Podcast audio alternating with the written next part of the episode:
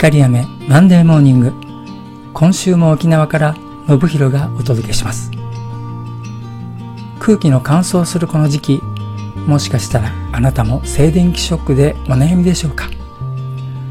パチッとくる刺激は痛みを伴うだけでなく精密機械を故障させることもしばしば。最悪の場合引火の危険性もありますので可能な対策はすべきでしょう。そのためのポイントは2つ。1つ目は帯電しないようにすること。そして2つ目はこまめに放電しておくこと。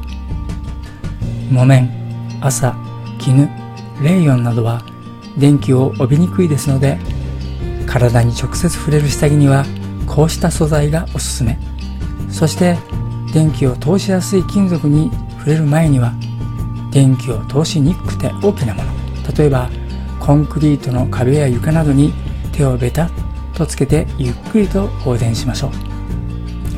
この2点を心がけるだけで快適な生活や作業環境が確保できるはずですよ。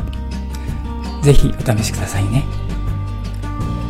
この番組は自分を大好きになる13週間の奇跡。自信の学び屋をご提供する調和セラピー光雨がお送りしました。ではまた来週。